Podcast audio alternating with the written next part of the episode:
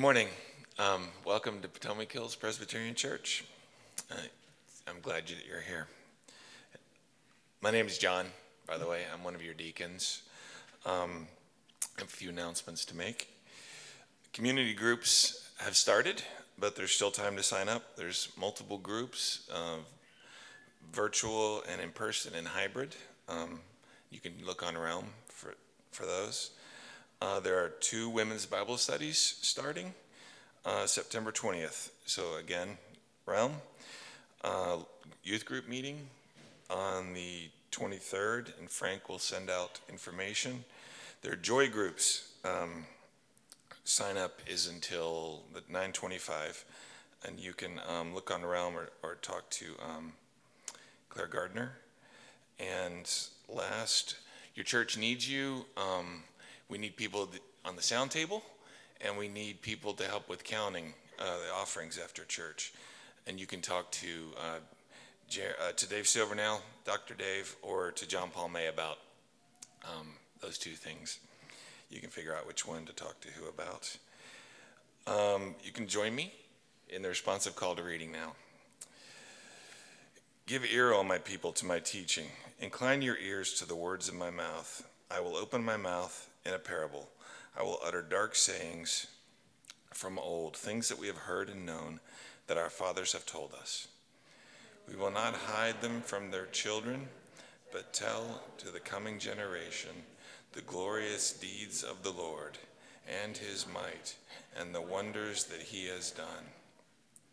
He established a testimony in Jacob and appointed a law in Israel, which he commanded our fathers to teach to their children, that the next generation might know them, the children yet unborn, and arise and tell them to their children, so that they should set their hope in God and not forget the works of God, but keep his commandments, and that they should not be like their fathers, a stubborn and rebellious generation a generation whose heart was not steadfast, whose spirit was not faithful to God.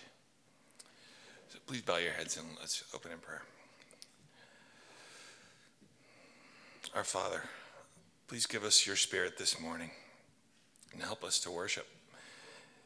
Thank you for meeting us in worship and prayer, for sustaining us through difficulty. Thank you for Jesus. Thank you for our friends here and help us to love others, our friends and our enemies, like you loved us, your enemies. Make us like Jesus in every way. In his name, amen. Please stand as we continue to worship.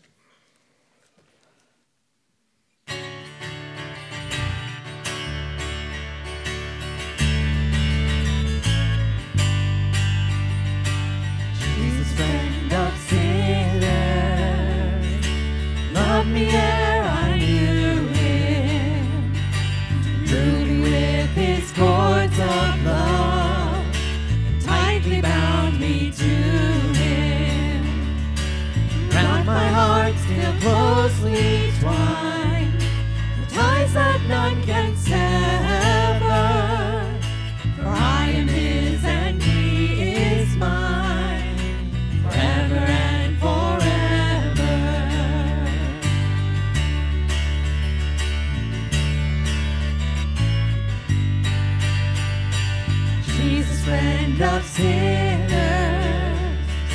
A crown of thorns you wore for me, for my transgressions,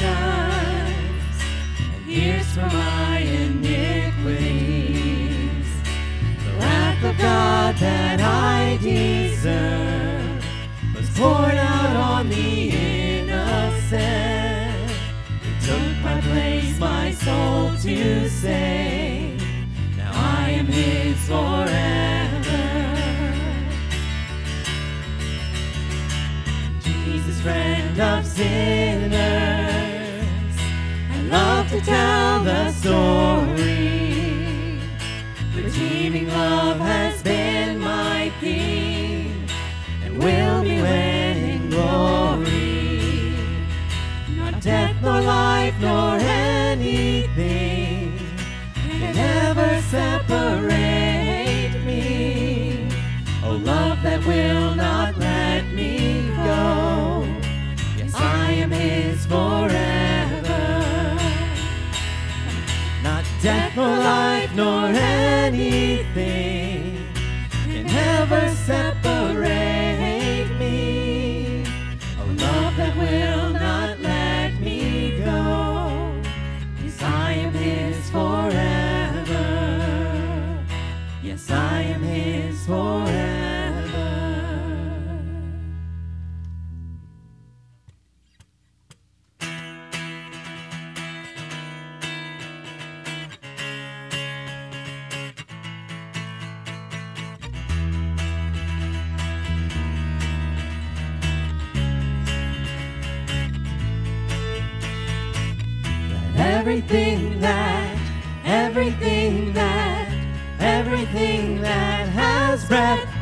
The Lord. Everything that, everything that, everything that has breath, praise the Lord. Praise you in the morning, praise you in the evening, praise you when I'm young and when I'm old. Praise you when I'm laughing, praise you when I'm grieving, praise you in the season of see how much you're worth, your power, your might, your endless love, and surely we would never cease to praise. But everything that, everything that, everything that has breath, praise the Lord. Let everything that, everything that, everything breath, praise the Lord. Praise you in the heavens, joining with the angels. Praise you forever and a day. Praise you on the earth now, joining with creation, calling all nations to your praise. We could see how much you're worth, your power, your might, your endless love, and surely we would never cease to praise. Let everything that, everything that, everything that has breath, praise the Lord. Let everything that, everything that, everything that has breath, praise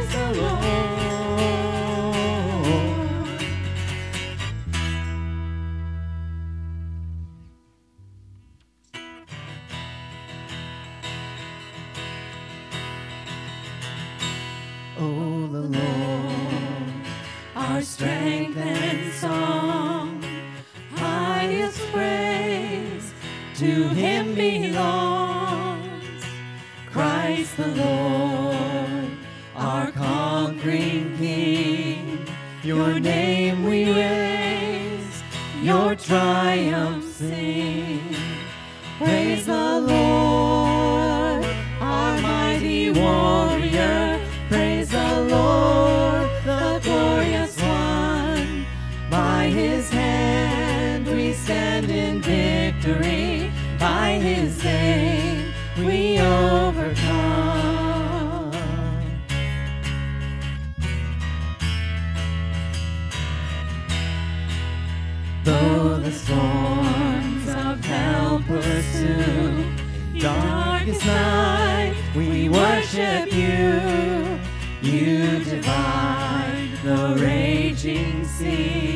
death to life. You safely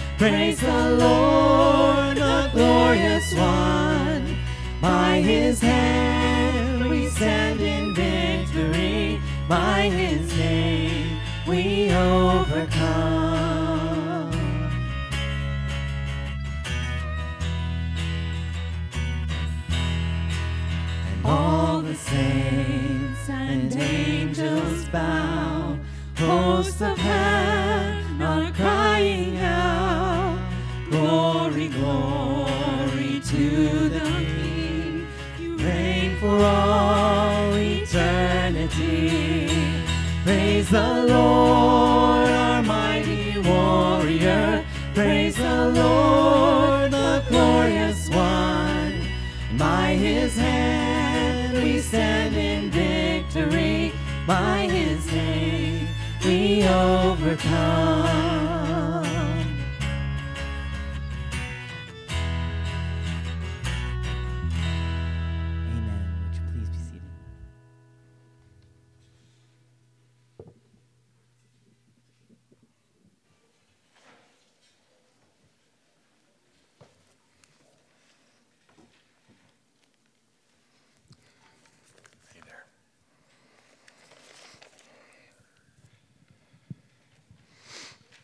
So, if you're like me, these past six months have been um, unsettling and full of anxiety.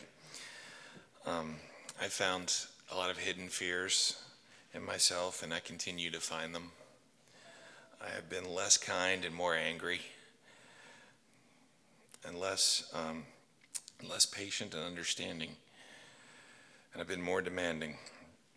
And I'm having to repent more often um, for more things, and there's no end in sight. But I also know that Jesus loves me. And my suffering increases my dependence on Him, which brings Him glory. We are all in God's hands. And when the potter's forming the clay, it doesn't seem like it's probably very pleasant for the clay. And we are being formed into Christ's likeness. And we can rejoice that God is doing this thing and this work in us. So please join me in prayer. Sovereign God, we pray on behalf of your church throughout the world. Oh, sorry, we're doing this one up here. So I'm going to read it and then you're. Sovereign God, we pray on your on behalf of your church throughout the world, for this congregation and for our sister PCA churches in Potomac Presbytery. Today we pray specifically for our campus ministers. Fill them with your Holy Spirit and bless their ministry in person and online. Of Reformed University Fellowship International at George Mason University, pastored by Reverend Matt DeLong. Reformed University Fellowship at Howard University, pastored by Reverend Cyril Chavis, and Reformed University Fellowship at Ma- University of Maryland, pastored by Chris, Reverend Chris Garriott. Lord, hear our prayer. Heavenly Father, thank you for your amazing, boundless, unmerited grace. We often feel like a failure. We often feel like we have failed our families in the decisions we've made, in things that we've done, and in things we left undone. The weight of our shame rests heavily on our shoulders. We ask to be forgiven. Lord, hear our prayer. We pray for all mothers and fathers that they would be wise, patient, and kind in, their, in the words they share with their children. We pray for orphans who have only the empty moments that the words of parents could fill. Help us to rest in the knowledge that you loved us before we even knew you. Lord, hear our prayer. Father, we don't deserve this kind of unmerited kindness. Teach us how to submit to your will and help us draw near to you, especially in moments of temptation. Thank you for your astonishing grace and mercy and overwhelming love. Lord, hear our prayer.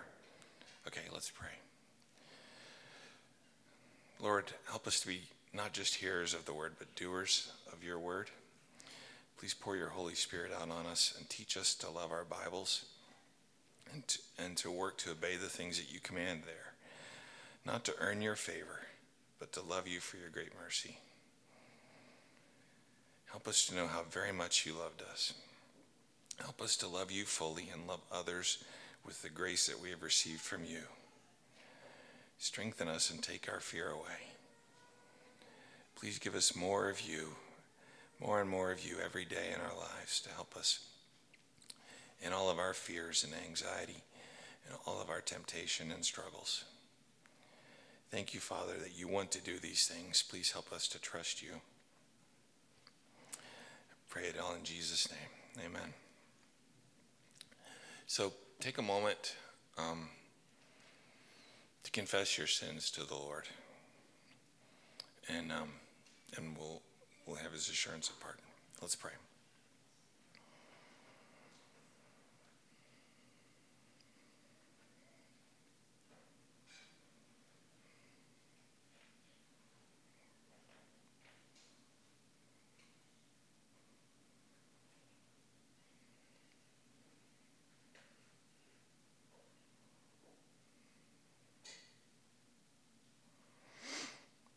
Amen.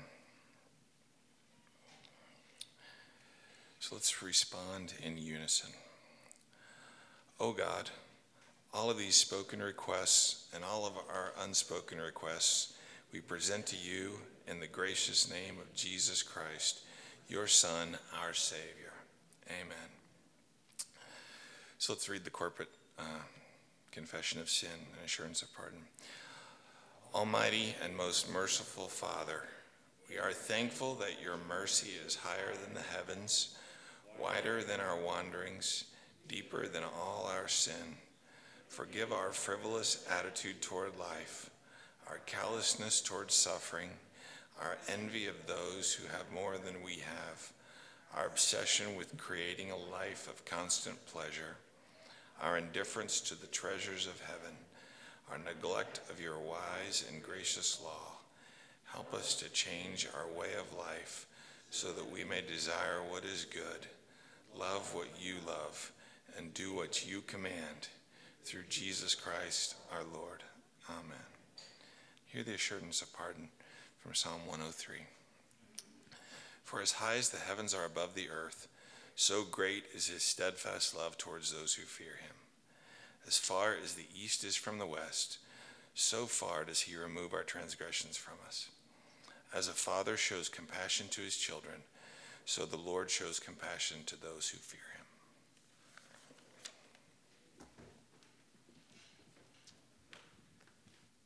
As we uh, prepare ourselves to sing a hymn of praise to the Lord, I want to remind everybody that we have offering boxes in the back of the, the sanctuary here. If you wanted to drop an offering into the offering box, that would be great. And for those that are watching from home, uh, you can send in your, your offerings if you're so led to the, the church offices. So let us rise as we sing a, a hymn of praise to our Lord.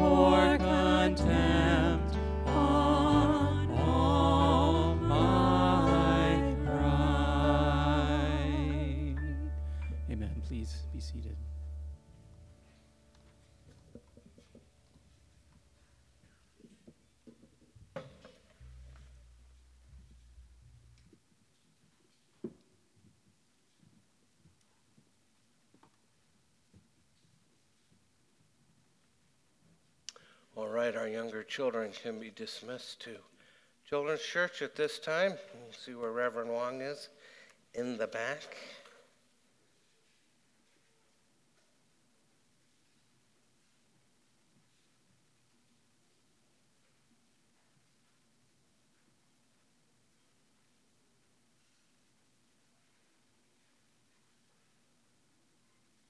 All right.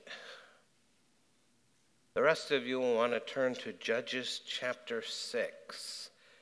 So, Judges follows Joshua, so the seventh book of the Old Testament. And we are continuing our series in, on the uh, misused stories of the Bible. And today we come to one of uh, the stories about Gideon. So, Judges 6, verses 36 through 40. And uh, please listen carefully, as, as always, this is God's word for us. Then Gideon said to God, If you will save Israel by my hand, as you have said, behold, I am laying a fleece of wool on the threshing floor. If there is dew on the fleece alone, and it is dry on all the ground, then I shall know that you will save Israel by my hand, as you have said. And it was so. When he rose early the next morning and squeezed the fleece, he wrung enough dew from the fleece to fill a bowl with water. Then Gideon said to God, Let not your anger burn against me. Let me speak just once more. Please let me test just once more with the fleece. Please let it be dry on the fleece only, and on all the ground let there be dew. And God did so that night, and it was dry on the fleece only, and on all the ground there was dew. The word of the Lord. Thanks be to God. Heavenly Father, this is your word, and as always, we need it. Thank you for giving us the scriptures and making us your people. We live by every word that proceeds from your mouth, and we need this word for it deals with another case of unlikely faith from an unlikely person. Lord, as we come to your word, we pray that you would give us a greater understanding of who you are and what you do. Thank you for bringing us to this rather strange story that we might learn more about you and have our faith renewed and strengthened as a result. Bring us to yourself, for we are sinners who wonder what we have to do with someone like Gideon. Help us to see your grace in his story. Help us to see our own need of your grace this morning. Help us to know you more through Judges chapter 6. And so we pray, have mercy on us this morning, and by the power of the Holy Spirit, help us see Jesus. For in his name we pray. Amen and amen. Well, uh, the other day I saw this updated list of the most common phobias. So, the American Psychiatric Association, they don't put out this list, but they do define what qualifies as a phobia. And it, their definition is that something that causes such stress that it interrupts normal life function. That's a phobia. So they have some of the traditional fears arachnophobia, which is fear of spiders. Anybody got that? Huh? A few people? I'm not sure how to pronounce all of these. Ophidiophobia, fear of snakes. Yeah. Necrophobia, fear of death. Glossophobia, fear of public speaking. Interestingly, that's the number one fear. People rank fear of public speaking higher than fear of death. So, as that noted theologian Jerry Seinfeld has said, that means for most people, if they go to a funeral, they'd rather be the guy in the casket than the one giving the eulogy. This list had some non traditional fears. Most of these I had never heard of before. Octophobia fear of the number eight. Olfactophobia, fear of foul smells. How about this one? Doraphobia, fear of animal fur. Not what you expected, is it? As the grandfather of 10, I developed the other kind of Doraphobia. Coulrophobia, fear of clowns. It's fairly common. Here's a new one on me tocophobia, fear of pregnant women. Frank Wong has that. Arachibutyrophobia, which is, I'm sure you know, the fear of peanut butter sticking to the roof of your mouth. And there's a new one, which is most interesting, one they think will soon become the new number one fear nomophobia, fear of being without your phone. Apparently, 50% of Americans exhibit extreme anxiety symptoms if they're somewhere without their phone. Clearly, this one is for those of you who just looked up from your phones. Wait, what? Fear of all kinds is part of life. And your ability to handle life, in large part, is determined by how well you manage your fears. However, it's not a new thing. How one handles fear has been an issue going all the way back to Adam and Eve. And it's a major issue for our man Gideon here in Judges chapter 6. However, it is not what most people get out of this passage. And that's because this is the famous passage where Gideon puts out a fleece in order to have God confirm the instructions that he's already given to Gideon. And it's not just that Gideon doesn't like the instructions that God's given him, but rather he's terrified of the instructions that God's given him, which is understandable since God's instructions told him to go conquer a neighboring army. Judges 6, verse 14 Go in this might of yours and save Israel from the hand of Midian. And so Gideon asks for a sign, the famous fleece, so he can be absolutely certain that's what God really wants him to do. But that's not how most Christians use this passage. Instead, we misuse it as a means of making decisions or manipulating our circumstances or more commonly, as a means of manipulating God so we get what we want. None of which is actually addressed by Judges 6. So we'll come back to the misuse of this passage later on. But before we do, let's take a look at what Judges 6 is really about. And we'll start with a fleece of fear. A fleece of fear. For those of you who have the outline or and those of you at home who've printed it off or have it on your screens, that's your first blank. See, the book of Judges takes us back to a time after Moses and Joshua, but before Israel had kings like King David. They're living in the promised land and they have big problems. And these big problems were called Midianites. The Midianites had attacked the promised land. We see that in Judges 6, verse 1. The people of Israel did what was evil in the sight of the Lord, and the Lord gave them into the hand of Midian seven years. And then we read about the Midianites a few verses later in verses 5 and 6.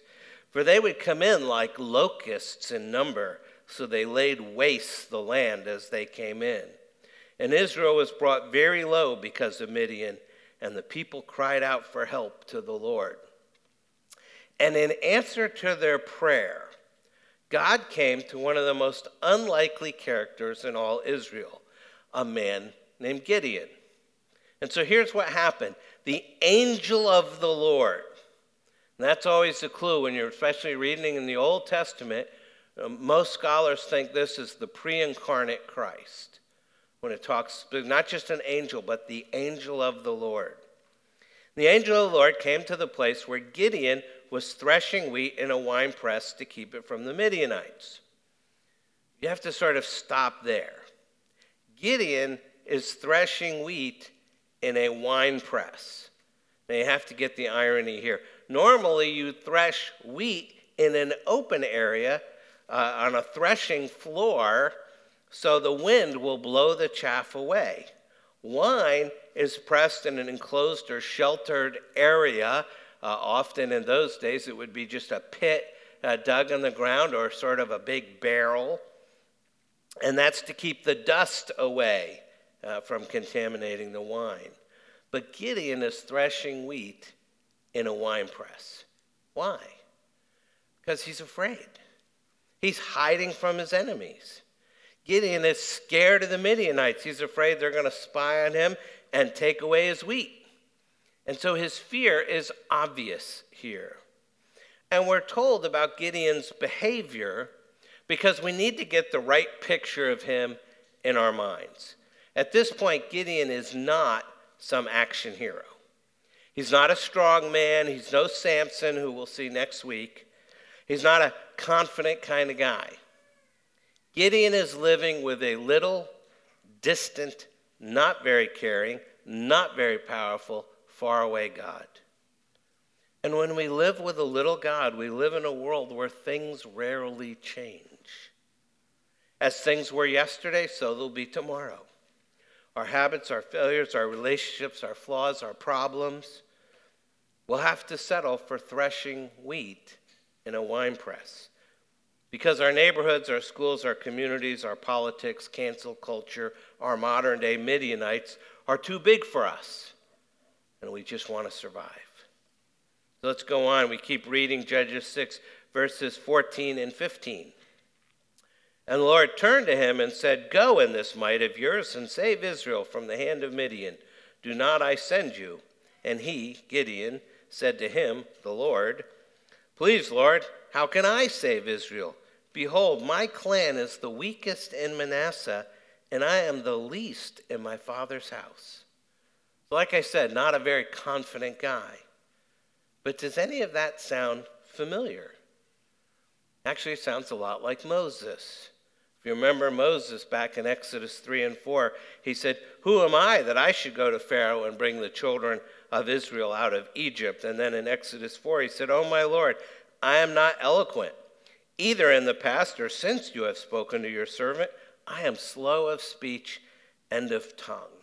It's the famous, Here I am, send Aaron speech. It actually sounds a lot like Saul, 1 Samuel 9. Am I not a Benjamin, Benjaminite from the least of the tribes of Israel? Is not my clan the humblest of all the clans, the tribe of Benjamin? Why then have you spoken to me this way? And it sounds a lot like David, also 1 Samuel chapter 18. Who am I and who are my relatives, my father's clan in Israel, that I should be son in law to the king? And both Isaiah and Jeremiah say much the same thing. So Gideon's in good company. God has shown up, God has spoken, and Gideon's scared. It's not that hard to understand. Gideon has been greeted by the angel of the Lord. If you look at that greeting, Judges 6, verse 12, it says, And the angel of the Lord appeared to him and said, The Lord is with you, O mighty man of valor. Now, I imagine Gideon starting to look around. Just where is this mighty man of valor? And if there's one thing that Gideon did not think that he was at that particular moment was a mighty man of valor. He's a scared farmer. He's threshing wheat in a wine press because he's scared the Midianites are going to come and steal his harvest. So the idea that he's a mighty man of valor doesn't make much sense. But Gideon's a faithful Israelite, so he makes a sacrifice before the Lord, and then God sends him on a minor mission to tear down the altar of Baal. And Gideon does it. And the Midianites and the uh, Amalekites get mad and they rise up against Gideon. And so Gideon calls all Israel to rally together and to make their stand against their enemies. And 32,000 men show up. Awesome. It looks like Gideon has gotten over his fear. But then he looks out over the valley of Jezreel and he sees 135,000 Midianites. And you can almost see him looking back over his shoulder at the 32,000 of his men. and then looking out at the 135,000 Midianites and saying, you know what, Lord? Perhaps we should have another conversation. And this is where people label Gideon as a man of weak faith. But there's a big difference between having a weak faith and a great fear. And yes, the two can go together, but I don't think they do in this case. God has answered their prayers so far, but Gideon is overwhelmed by the odds against him. He's overcome by fear, so he goes back to the Lord. He needs further reassurance that God can and will deliver Israel. And certainly it's a cautious faith, and certainly he's struggling with great fear. But just as certainly, it's not unbelief. Because the opposite of faith is not doubt, and the opposite of faith is not fear. The opposite of faith is unbelief. And I don't think we have that here. So that brings us to our text for today. Joshua 6, starting at verse 36. Then Gideon said to God, If you will save Israel by my hand, as you have said, behold, I am laying a fleece of wool on the threshing floor. Note, that's where he should have been in the first place. And then he requests, If there is dew on the fleece alone, and it is dry on all the ground, then I shall know that you will save Israel by my hand, as you have said. That would prove that the Lord was going to use Gideon to deliver Israel. The next morning, Gideon finds the fleece soaking wet, verse 38. And it was so. When he rose early next morning and squeezed the fleece, he wrung enough dew from the fleece to fill a bowl with water. Still, he'd like some more uh, reassurance. So he puts the same fleece out and requests that God reverse the process. Verse 39. Then Gideon said to God, Let not your anger burn against me. Let me speak just once more. Please let me test just once more with the fleece. Please let it be dry on the fleece only, and on all, all the ground let there be dew. And since wool has a tendency to absorb moisture, the fleece could only remain dry by supernatural intervention. And the next morning, the fleece was dry. Verse 40. And God did so that night. It was dry on the fleece only, and on all the ground there was dew. So Gideon is now ready to lead his troops against the Midianites. See, the Gideon story is not just the longest story of any of the judges, it's also the centerpiece of the book. Last week I told you that much of Old Testament Hebrew is written as a chiasm, which means that the main point comes in the middle of the text. Well, Gideon is the middle narrative of the book of Judges. He has three judges coming before him and three judges coming after him. And if you take the Gideon narrative, chapters 6 through 8, then these verses are the centerpiece of the Gideon story. So, what is it that we learn from this, from Gideon's struggle to believe God's promise? If this is not a fleece of fear, then perhaps it's a fleece of faith. A fleece of faith. See, the Lord grants both signs to Gideon because his request is not a demand made in unbelief, nor is it an arbitrary test of God's faithfulness. And a double sign is actually appropriate because Gideon is shortly going to experience a double testing of his faith. And as we learned in Sunday school this morning, you saw all the connections between the various parts of the Bible and that Scripture interprets Scripture. So now we'll see that the call of Gideon is actually very similar to the call of Moses, which you can find in Exodus 3 and 4. First, like Moses, Gideon was doing an ordinary task when he was called. Second, like Moses, Gideon met the angel of the Lord. Third, like Moses, God was introduced to Gideon as the God of his fathers. Fourth, like Moses, God told Gideon that he would deliver Israel. And fifth, like Moses, Gideon is given two signs. Remember, Moses was given two signs when he first uh, said was called. One was he received the sign of turning his staff into a serpent and back again, and then making his hand leprous. He put it in his cloak, and it was leprous, and he put it back, and it came out, and it was well. And all that was in order to convince him that the call really came from God. And six, like Moses, Gideon felt inadequate and he asked to be excused from this task, which of course God denied by saying that I will be with you. And seventh, like Moses, God gave Gideon a specific, impossible task to perform. So, given these parallels between the call of Moses and the call of Gideon, it seems that Gideon asked for a sign for the same reason that Moses did, so that Israel might be convinced that it really was God who had spoken to him. So Gideon is like Moses, sent by God to deliver his people, accompanied by miraculous signs. The signs themselves are reminiscent of Moses' signs and the plagues that God brought against Egypt. Like Moses, Gideon doubted God's power to do what he said, and uh, Moses was given the sign of the rod uh, turned into a serpent, which actually revealed uh, and showed God's conquest over the serpentine god of Egypt. Every one of the plagues against Egypt showed God's conquest over one of Egypt's gods. And the sign of the fleece is a similar test between Israel's God and Baal, who is the Canaanite god of rain and dew, among other things. And Gideon is asking God to show his sovereignty over Baal by showing his sovereignty over the dew. Gideon clearly understood what God had commanded. The fleece is a request for God to confirm his power, not merely for Gideon to discover God's will. Now, as we said, Gideon's dogged by fear of the Midianites and of their gods but with sufficient signs and assurances, he acted to accomplish God's purposes.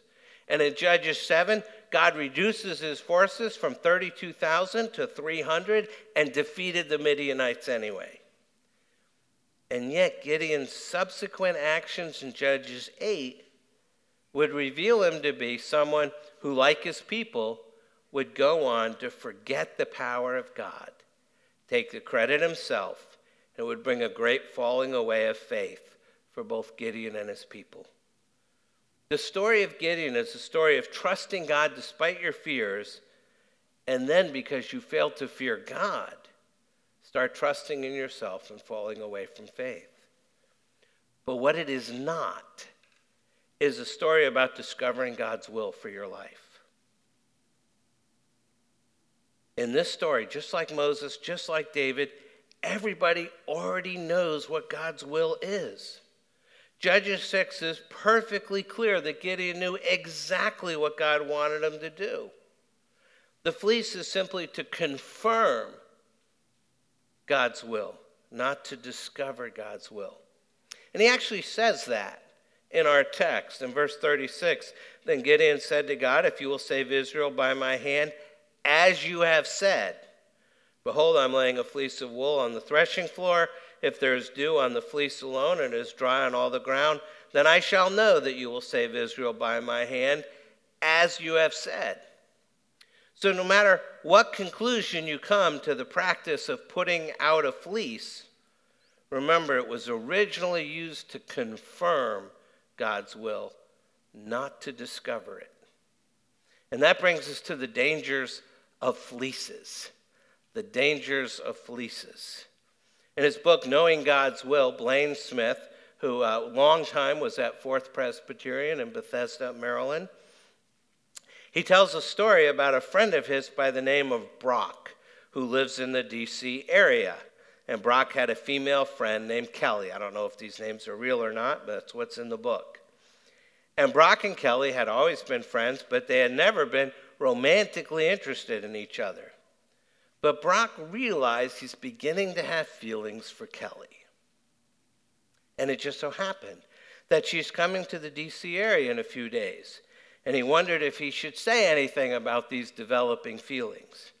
And so while he's away at a church retreat, he decides to set a fleece out before the Lord. He said, Lord, if you want me to pursue this romantic relationship with Kelly, may a deer cross my path.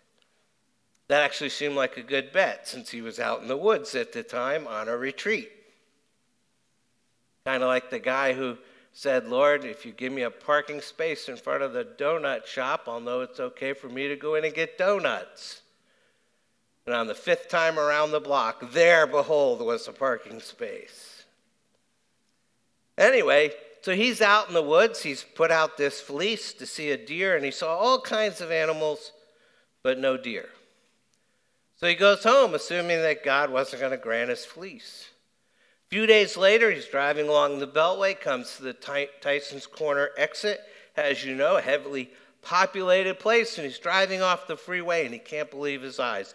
There's a deer standing by the exit. He can't believe it. God has answered his prayer. The fleece has come true. It must be God's will for him and Kelly to be together. So Friday comes, and Kelly arrives. And Brock's excited because he'd seen the deer at the Beltway exit, and he knows it's God's will for them to be together. And as the weekend rolls on, she doesn't seem to be paying much attention to him. And he's just bursting with excitement. So finally he says, Kelly, I have these feelings for you. Do you have any feelings for me? No. So he asks her again, believing God's in it. Kelly, do you think there's any possibility that you might have some feelings for me? No. So he tells her about the prayer and the fleece and the deer and asks her, Well, what about the deer, dear? To which she responds, I don't know, honey. That's your problem. And that's why putting out a fleece often leads to doubt and confusion. Because biblically, this is not how God works. Before we leave this question, at the risk of being repetitive, let's nail down the central point here about fleeces. Our contemporary usage of a fleece is not the same as Gideon's. Today, we use the fleece when we're unsure about God, uh, what God wants us to do. We don't know whether to get married or not. We're not sure if we should choose this school or that school. We're torn between uh, two job offers. We don't know whether to move or to stay. And we use the fleece when we don't know what God's will is. But in Judges 6, Gideon already knew without a doubt what God's will was. And that's important. The fleece was never used to discover God's will. The only time it's ever used is to confirm God's will, which had already been made unmistakably clear. Gideon knew God's will. He was just scared to do it. So we ask for confirmation from God. And when we use putting out a fleece to discover God's will, we're using it in a different way from the only time it's ever used in the Bible. When we use it to discover God's will, and Gideon used it to confirm God's will, you have to realize it's actually a big difference. The second danger of putting out a fleece comes very close to trying to manipulate God. The Bible repeatedly warns us against putting God to the test. Jesus said so in Matthew 4. And what's putting God to the test? It's any attempt to box him in according to our standards. It's an, any attempt to say, God, if you're going to work, let me tell you what you need to do. And God says, doesn't work that way. I'm God and you're not. The Bible repeatedly warns us against asking God for a sign. Matthew 12. Then some of the scribes and Pharisees answered him, saying, Teacher, we wish to see a sign from you. Now, one, if you look at the context, there had already been a number of signs, which they didn't recognize.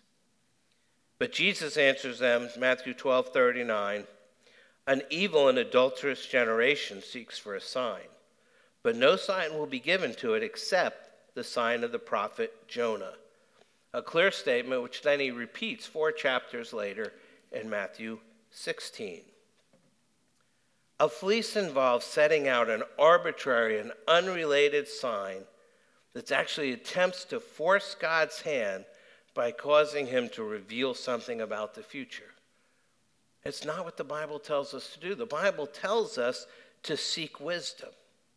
And seeking wisdom means asking God for specific guidance involving the relevant circumstances of the decision you need to make. And you may need to think about that, but the distinction is real and crucial. Our Father wants us to seek wisdom, not putting out fleeces in order to bring us to a place where our trust is in Him alone, not in circumstances, not in fleeces, not in things we can control.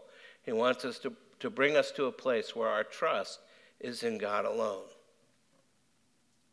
Now, commentators speculate like crazy about all this stuff about the fleece and the dew and what it all means. But there's at least one thing I think is happening here. Reformed Theological Seminary, where I teach, in Systematic Theology 101, one of the first things they teach you is you cannot know and commune with God unless God chooses to be known and unless God chooses to commune with you. That's the only way. And Gideon is saying here, Lord, you've changed me. You've called me out of idolatry. But if I'm going to do this, I need to know you. I need to know that you're real. I need to taste it. I need to see it. I need to be able to say that I've communed with a God that is not like the Baals I once served. And what God is doing in this miracle, I think, is sheer grace, total grace, in a way that Gideon doesn't deserve or that any of us deserve. God is saying, I'm willing to reveal myself to you. Even though you're a sinner who doesn't deserve it, I'm willing to come down so far that I will commune with you. And the first thing we see is God's telling us, look, I made nature, all of creation. I can flip it upside down. You want dew on the fleece? Fine. You want dew on the threshing floor and not on the fleece? I can do that. I'm not a creature like the things you've been worshiping. You need to encounter me. You need to see my absoluteness. You need to wrestle with the nature of God Himself, absolute deity in Himself, and be confounded by that and changed by that. And you need to contemplate what we call theology proper, the nature of God.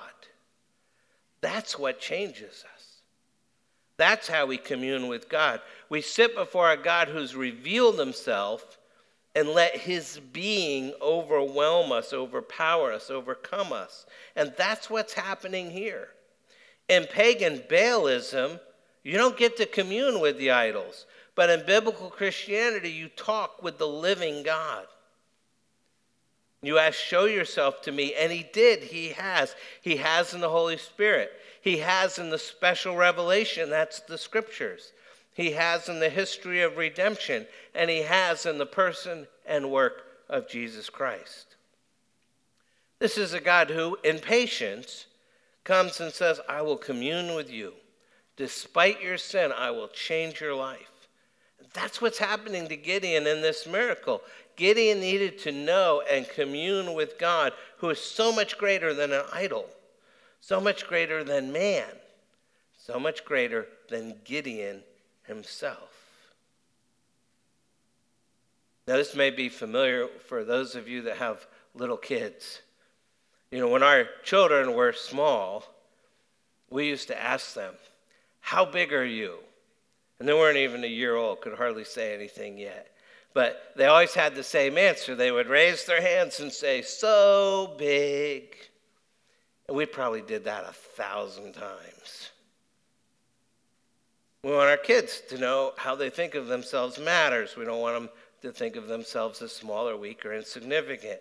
We want them to think of themselves as so big. And it was sort of fun and kind of a game, and we did it again and again and again. And I'm sure many of you have done that when your children, when they were little. And many of you will do that with your children when you're little because it's fun. But how big is your God? Let's move from children to the Lord. How big is Christ in your life? I'm convinced that the way we live is a consequence of how we view God, a consequence of the size of God, not how big he really is, but how we perceive him. And the primary problem in our lives is we're not convinced we're absolutely safe in the hands of a fully competent, all knowing, ever present, utterly loving, infinitely big God. If I wake up in the morning and I go through the day with a little God, there's consequences. I'll live in a constant state of fear and anxiety because everything depends on me. And my mood will be governed by whatever circumstances hit that day.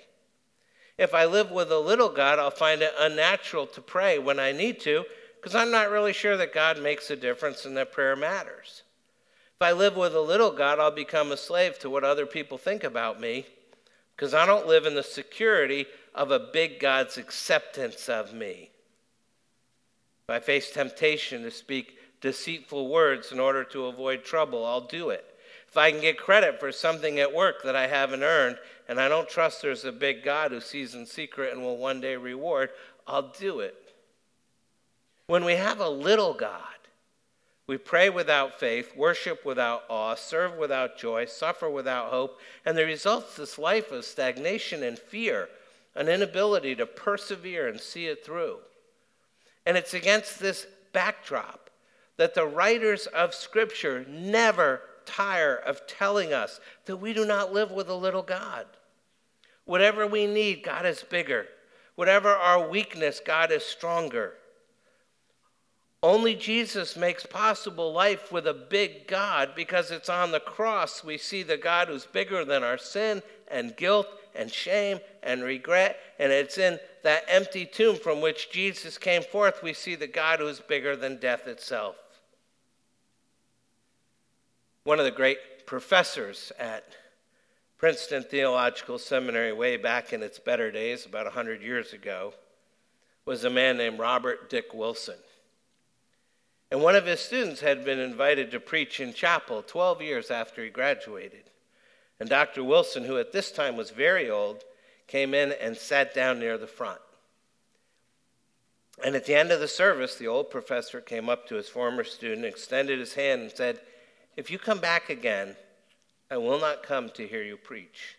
I only come once. I'm glad that you are a big Godder. When my boys come back, I come to see if they're a big Godder or a little Godder, and then I know what their ministry will be. And his former student asked him to explain, and he replied, Well, some men have a little God, and they're always in trouble with him. He can't do any miracles. He can't take care of the inspiration and authority of Scripture. He doesn't intervene on behalf of his people. They have a little God, and I call them little Godders. Then there are those who have a big God. He speaks and it's done. He commands and it stands fast. He knows how to show himself strong on behalf of those that fear him. You have a great God, and he will bless your ministry. And he paused a moment and smiled and said, God bless you. And he turned and walked out. See, the story of Gideon isn't actually about Gideon. And it isn't chiefly about his fear, and it's not about his faith. It's about God who alone brings the victory. He is the one who reveals himself to us. God may never wet our fleece or dry our dew. But if we believe in the God who gives life to the dead and calls into existence the things that do not exist, if we see God as so great that he creates out of nothing and gives life to the dead, if you and I really believe this, then we are, in the words of Robert Dick Wilson, big Godders. And it will make an immense difference in our faith and in how we live our life. So I ask again how big is your God? Think about that. You need to pray. Take a moment to do that, and then I'll close.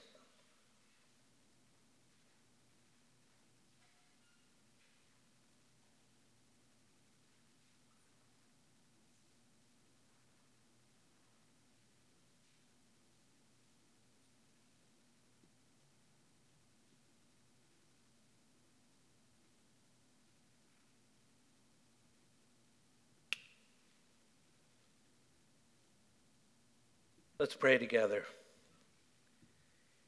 Heavenly Father, we are amazed at the grace you showed Gideon. It seems to us to be so strange and so scared and so undeserving, and yet you drew him to yourself in an act of amazing grace. We're not nearly so amazed at the grace you've shown us. It's because we think we have more faith than Gideon. But your word makes clear that's not the case. We doubt, we fear, we sin just as much, if not more, than he did. And yet here you are again showing grace to the undeserving, to us. Lord, thank you that no one's beyond your grace. Thank you that we're not beyond your grace. Thank you that the blood of Jesus covers our sins as we respond to you in faith. So make this faith in our big God part of our everyday life. For we pray this and ask it in the name of your Son, our Savior, the Lord Jesus Christ, who lives and reigns with you in the Holy Spirit, one God, now and forever. Amen. Amen. Would you please stand and join us in closing worship?